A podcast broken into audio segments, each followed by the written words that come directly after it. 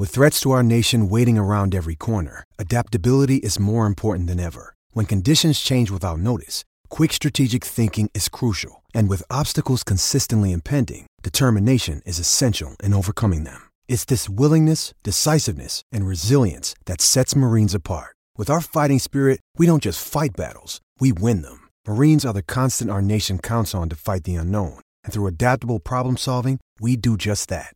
Learn more at marines.com.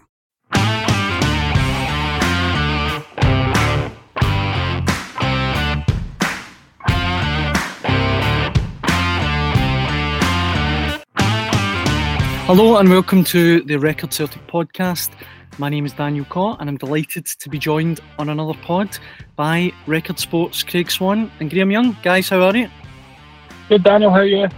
I'm all good, thanks. I'm all good. This is my, my favourite time of the week, talking all things Celtic, so I couldn't be better. Graham, yourself? Yeah, very well, mate.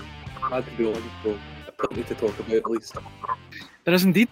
And I think the best place for us to start, we're obviously recording on Thursday, uh, is it Fir Park, Motherwell. Um, Celtic, obviously a bit of a narrow win, but the gap stays at seven points, and you know can't really ask for much more than that. I think it was one of those nights, Daniel, that you mark down at the end of the season as, as, as a functional evening and crucial to if any team wins a league, that's one of the nights where tend to, it tends to be done. Uh, mm-hmm. The football didn't flow. Uh, the first person I know it was Ange Postecoglou after the game. He called it a grind. Um, I think that was fair enough. I think anybody I was there. I think anybody that watched it would would know Celtic didn't hit their free flowing best, but they just have an ability to, regardless of how they're playing, find a way, as they say. Yeah, absolutely. Um, obviously, there was a couple of um, contentious points, Graham, throughout the game surrounding VAR. Um, what did you make? I mean, obviously I mean, to start with, the Jota goal. I mean, it's just onside. Um, I think we can. I think we can. No, I think I think the issue to me the, the, is the is the VAR camera angle on the left side of the halfway line. I understand that. Now that is an issue where there's less um, cameras at non-Sky games for VAR.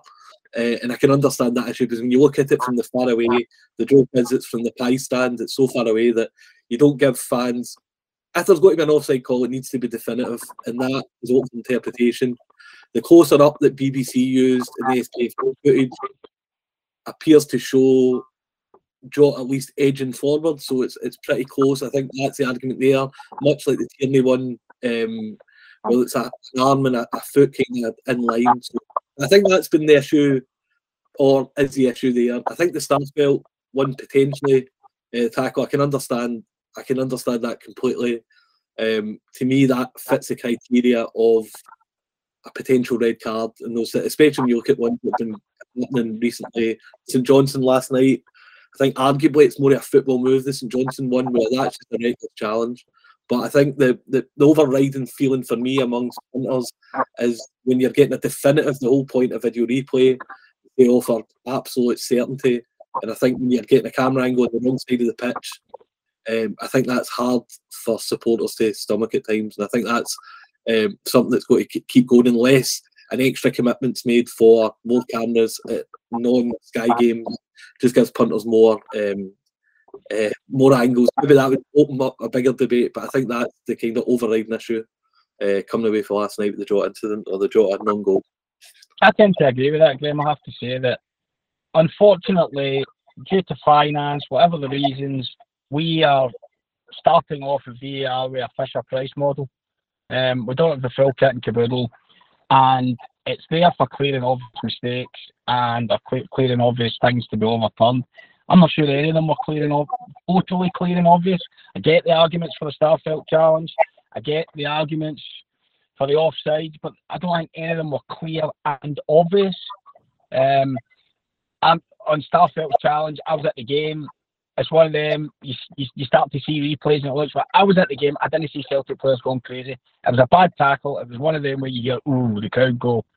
And at the time, you're looking for Celtic players to go crazy if, if that's really, really bad, and they kind of didn't. You see, well, I call them that yellow card and they kind of gone. I know that's the Celtic players' way. I'm not saying that's right wrong. I'm not saying it shouldn't have been a red card.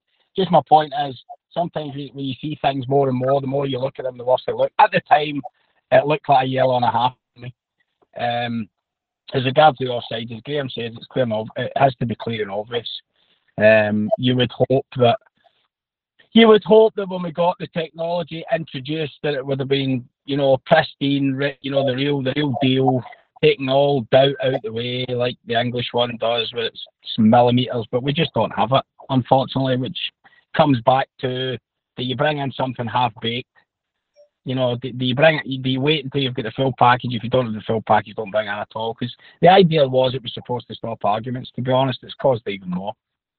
That's what I was going to say. It's almost more um, frustrating, you know, when you see the, the kind of wrong decision, even if it's not clear and obvious, when we've got the, the, the cameras now, you know. I don't know. Chris, to be fair, Chris Sutton said this in his record column. He said that, guys, when VAR comes in, it's only going to cause more arguments. It's just going to cause more arguments and more people finger pointing. And that is already starting to happen.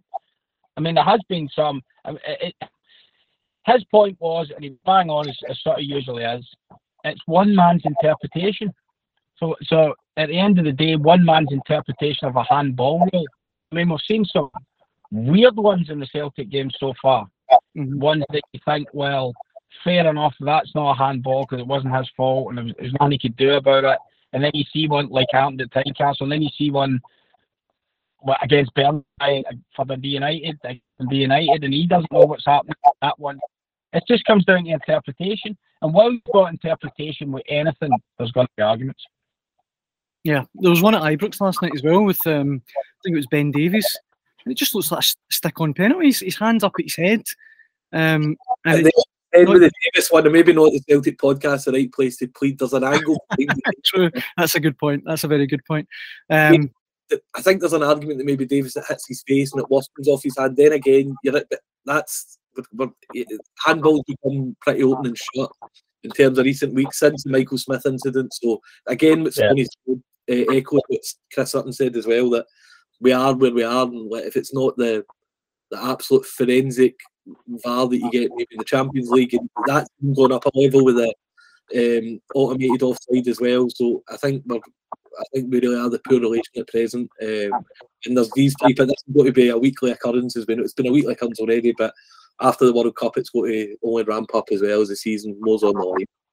Can I just say two th- two things on this? Was one, I hope that the listen, there was, was going to be teething problems. I know it's a phrase that's been used a lot, but you would hope that the World Cup break will give everybody a chance to sit down. And I actually thought, as much as I'll probably get harangued for this, thought it worked quite well with Willie Collum last night. Whether you thought the decisions were right or wrong, it was done a lot faster last night. There wasn't that last Saturday in the Dundee game was delays and then the referees running over to the screen and it's taking forever. I felt last night it was done a bit quicker, whether you thought it was right or wrong, which can only be encouraging. My biggest bugbear in the full thing is we're always trying, to, and I know we want correct decisions. That's what we want. We've always wanted that. My biggest bugbear is I feel like the people the guys and girls who shell out their cash week in, week out are getting changed again. I was at the game last night working at a job. I was fortunate. I was at the, people paid 30, 35 quid for a ticket. They're the last people to know what's going mm-hmm. It's not on screens. They'll probably get people texting them from the house watching and the oh, I've so the guys who pay to get into the football are the last people to know. They don't. The, the game gets stopped and they don't know what it's going to stop for. They don't know what's been checked. They don't know what. That frustrates me. I've often felt that the paying customer is always last in line, even it comes to, you know, if you if you don't bother going to a game, you watch it on Sky, you get to hear the manager speak ten minutes before kickoff. I know I'm off on a tangent here, by the way, but if you listen to the radio, you get to hear both managers half an hour before. What do people get going to the games get? I don't. You don't get to hear that. I, uh, I don't know. And I just don't like the way people inside stadiums are always they're always last. But I know that's the I know you can't help that with VAR and everybody need big jumbotrons to show every single decision, but it's just something that annoys me. People sitting about grounds over the last two, three weeks games I've been out looking at each other and they don't know what's going on. That's not right. No, that's a fair point. Uh, just before we move on from the Motherwell game, guys, I wanted to um, bring up some of Ange's comments post match, particularly on Daizen Maeda, because um, I definitely I feel like he's became I don't know if a whipping boy is the right expression, but he's definitely taken a bit of stick from Celtic fans. I thought it was really good to see him get what turned out to be the eventual winner last night. And after the game, Ange described him as immense. And I think his work rate kind of goes unnoticed a wee bit at times. Uh, I, I, definitely agree with that. I think the problem with Maeda was the the kind of signature misses in the Champions League, and um, that he is he brings what he brings, and the reason why he's in the Japan squad has been outlined. He's the, the great press and the great tracking back, but he is effective as well. I, I felt even in the the home game off the bench, he was he was really good. Hearts the same. Uh, he's not going to beat. I think I've, I've mentioned this a couple of times. It's because he's so quick in the press you assume he's going to be able to just knock it past the player, but his speed doesn't quite work like that. So there's maybe a frustration there, but his his work rate, application, top notch. And that that one last night, those are the type of I know he, I know he doesn't always score, but the way Celtic play, whether it be a Riley or Turnbull playing those raking passes to midfield, he's such a threat.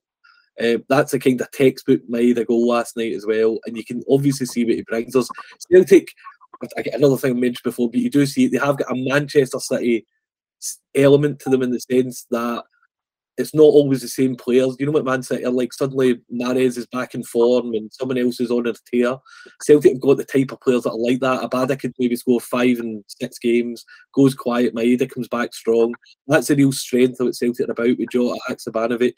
And uh, Maeda, obviously, I know he had a really tough run in the Champions League. The Madrid miss, Shakhtar miss, and I think he'd won against Leipzig as well. But I just think you see in games like this, as Bonnie alluded to, it was a bit of a grind, as Ange says.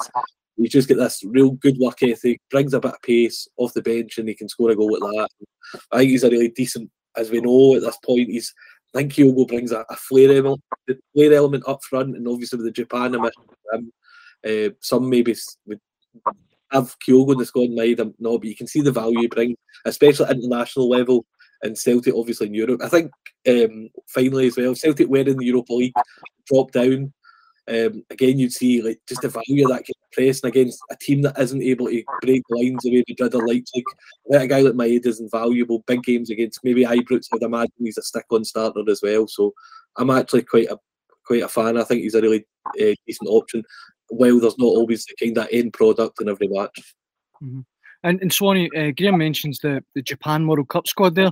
I, I am not a, a Japanese football expert, but to leave Kyogo and Hatate out, man must have some team. I think Ange Postecoglou probably summed it up the best.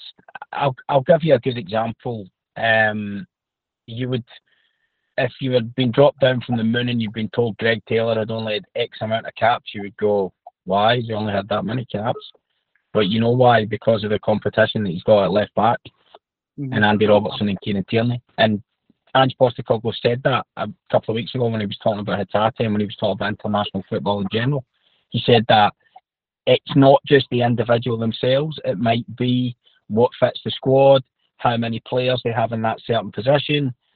It's more than just the player himself. Now, what I will say is, I would probably put that more from everything I can gather. I'm like you boys. I'm, I wouldn't be an expert on the every member of the Japanese squad and, and the French players and who could be in. I think Hatate had a, had a far tougher uh, job, and the fact he hasn't, he hasn't really played much for the senior team. The, the, the vibe that seems to be coming from Japan is the Kyogo one, the guys that are getting picked ahead of him don't really have a mighty track record. And, uh, and, and in some cases, one that's been called up almost seems a bit of a novice. So, again, that one would seem maybe more range than maybe Hatate because they appear to have a kind of set of midfield for what I can gather. But I think it comes back to what Ange Postecoglou says in, in, the, in the example of Greg Taylor. It, it can just be who you've got. I mean, if, if you have a backup striker for Sweden behind Zlatan Ibrahimovic, how many caps would you have? That's true. That's a good point. Um, and I think it's obviously it's worth saying as well, Graham, another talking point from this week has been around international football and Steve Clarke and the Celtic players not being released for the, the friendly against Turkey. Um, do, do, you think Celtic are in the right to keep the players for the, the Sydney Super Cup? Uh, yes, because, and I think the, the reasons outlined, I think that disappointments fair enough. And I, I, thought he made a couple of, he doubled down a couple of times saying, listen, I'm not looking to fight anyone. He's obviously disappointed. Uh, in this occasion, in a non sanctioned international week, Celtic did what they should do as a club out with the top five leagues, planned ahead, um, cashed in in a way in the fact that they've got a revered Australian manager, so they head down under. Obviously, originally maybe to play Rangers in the Sydney Super Cup.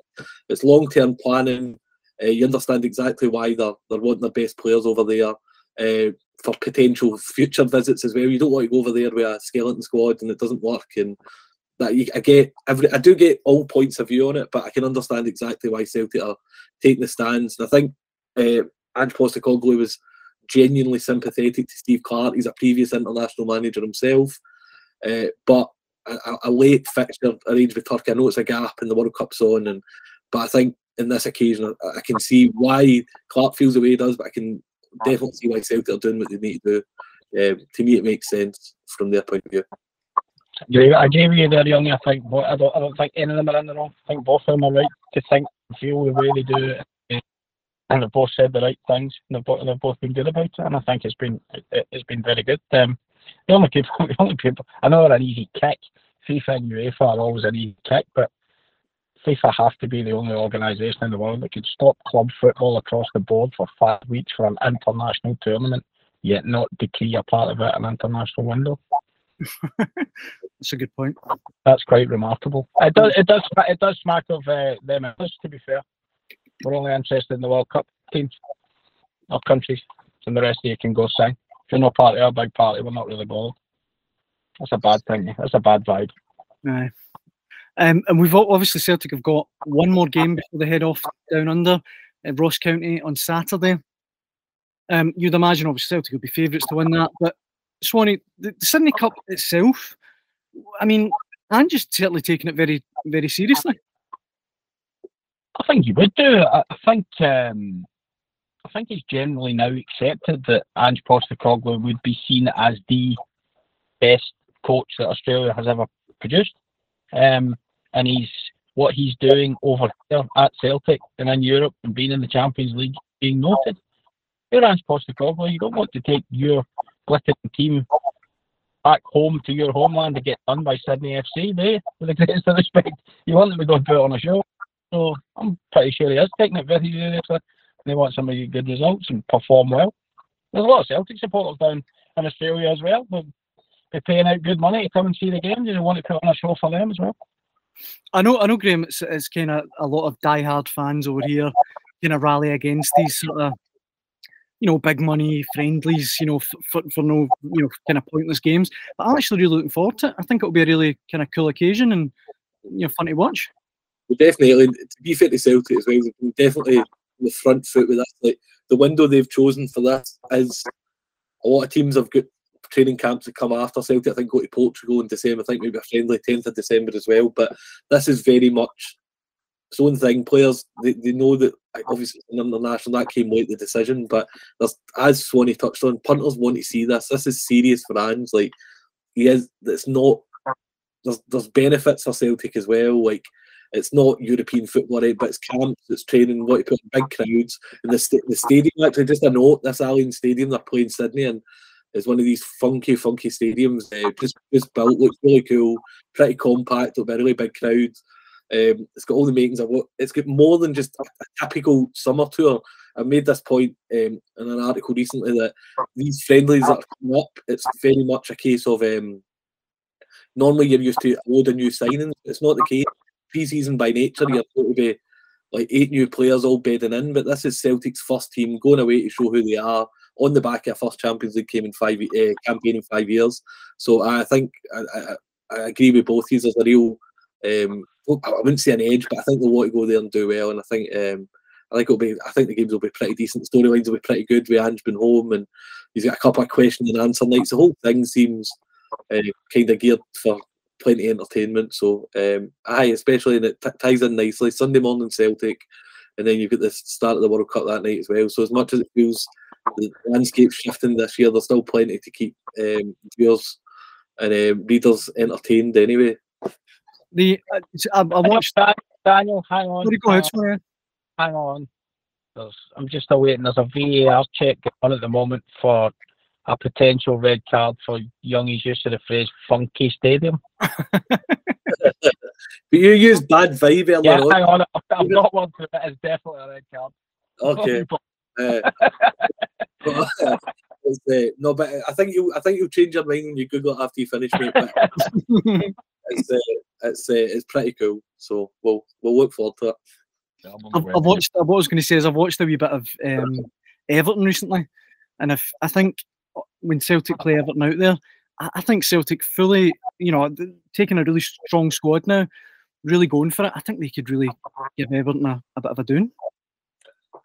Well, that I I think know it's bold. I know it's really bold, but one, Everton- th- one thing, one thing basically with Martin O'Neill's teams, that was the kind of the hallmark that Martin O'Neill with pre-Champions League used to play teams like Fulham and QPR, Leeds Yeah. United, and like Man United, all these testimonial games, and that was a marker for Celtic. And probably, to be fair, I think Everton will be relatively strong in terms of the World Cup. A few players like Onana, Coady might not be there as well. So, uh, but uh, Risha, uh, well, I nearly said Richarlison. What a boo boo that would be. I think he went.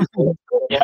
Uh, so there's, there's there's a few players out, so well, well, maybe there's a chance of a kind of signature result. I've got to say, I think Frank Lampard's got more to worry him than the Sydney Cup. Judging by the way things are going Everton just now. that's a fair point. That's a very fair point. And so, so, so how come you're not on the plane? I thought you'd be selected to go out there.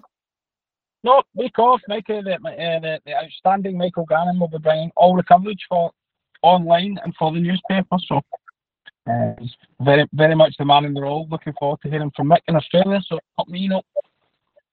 Absolutely brilliant. Um, well, as I say, Celtic's next game is at home to Ross County. Then there's a complete domestic shutdown until the 17th of December when they go to Pittodrie. Um, but I'm sure, guys, between now and the end of the Sydney Super Cup, we'll get together for another Record Celtic podcast. Um, guys, it's always a pleasure. Thanks very much for joining me. Thank, Thank you, you. Daniel. Uh, and as I say, everyone listening, you can find us at record underslash sport on Twitter and at daily record underslash sport on Instagram. Cheers.